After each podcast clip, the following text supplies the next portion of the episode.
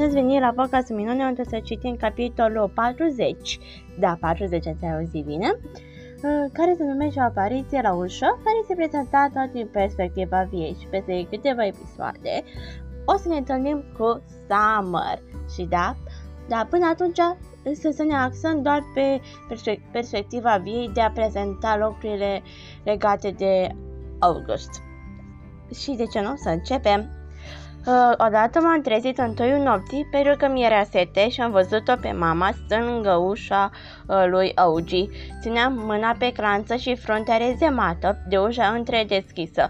Nici nu intra în cameră, nici nu ieșea. Stătea pur și simplu în fața ușii ca și cum l-ar fi ascultat respirând în somn.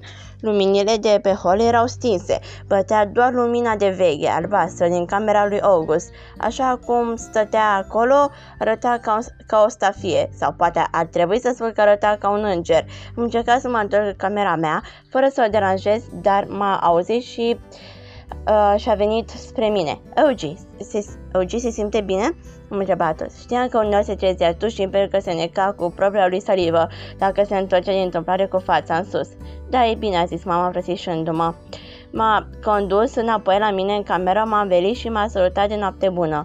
Nu mi-a explicat niciodată ce făcea la ușa lui, iar eu n-am întrebat-o niciodată. M-a întrebat câte nori stă așa lângă, lângă ușa lui și mă îndrept dacă a stat vreodată și lângă ușa mea. Ăsta a fost capitolul 40 uh, și ne, și, vă, și ne vedem și mâine la un nou episod.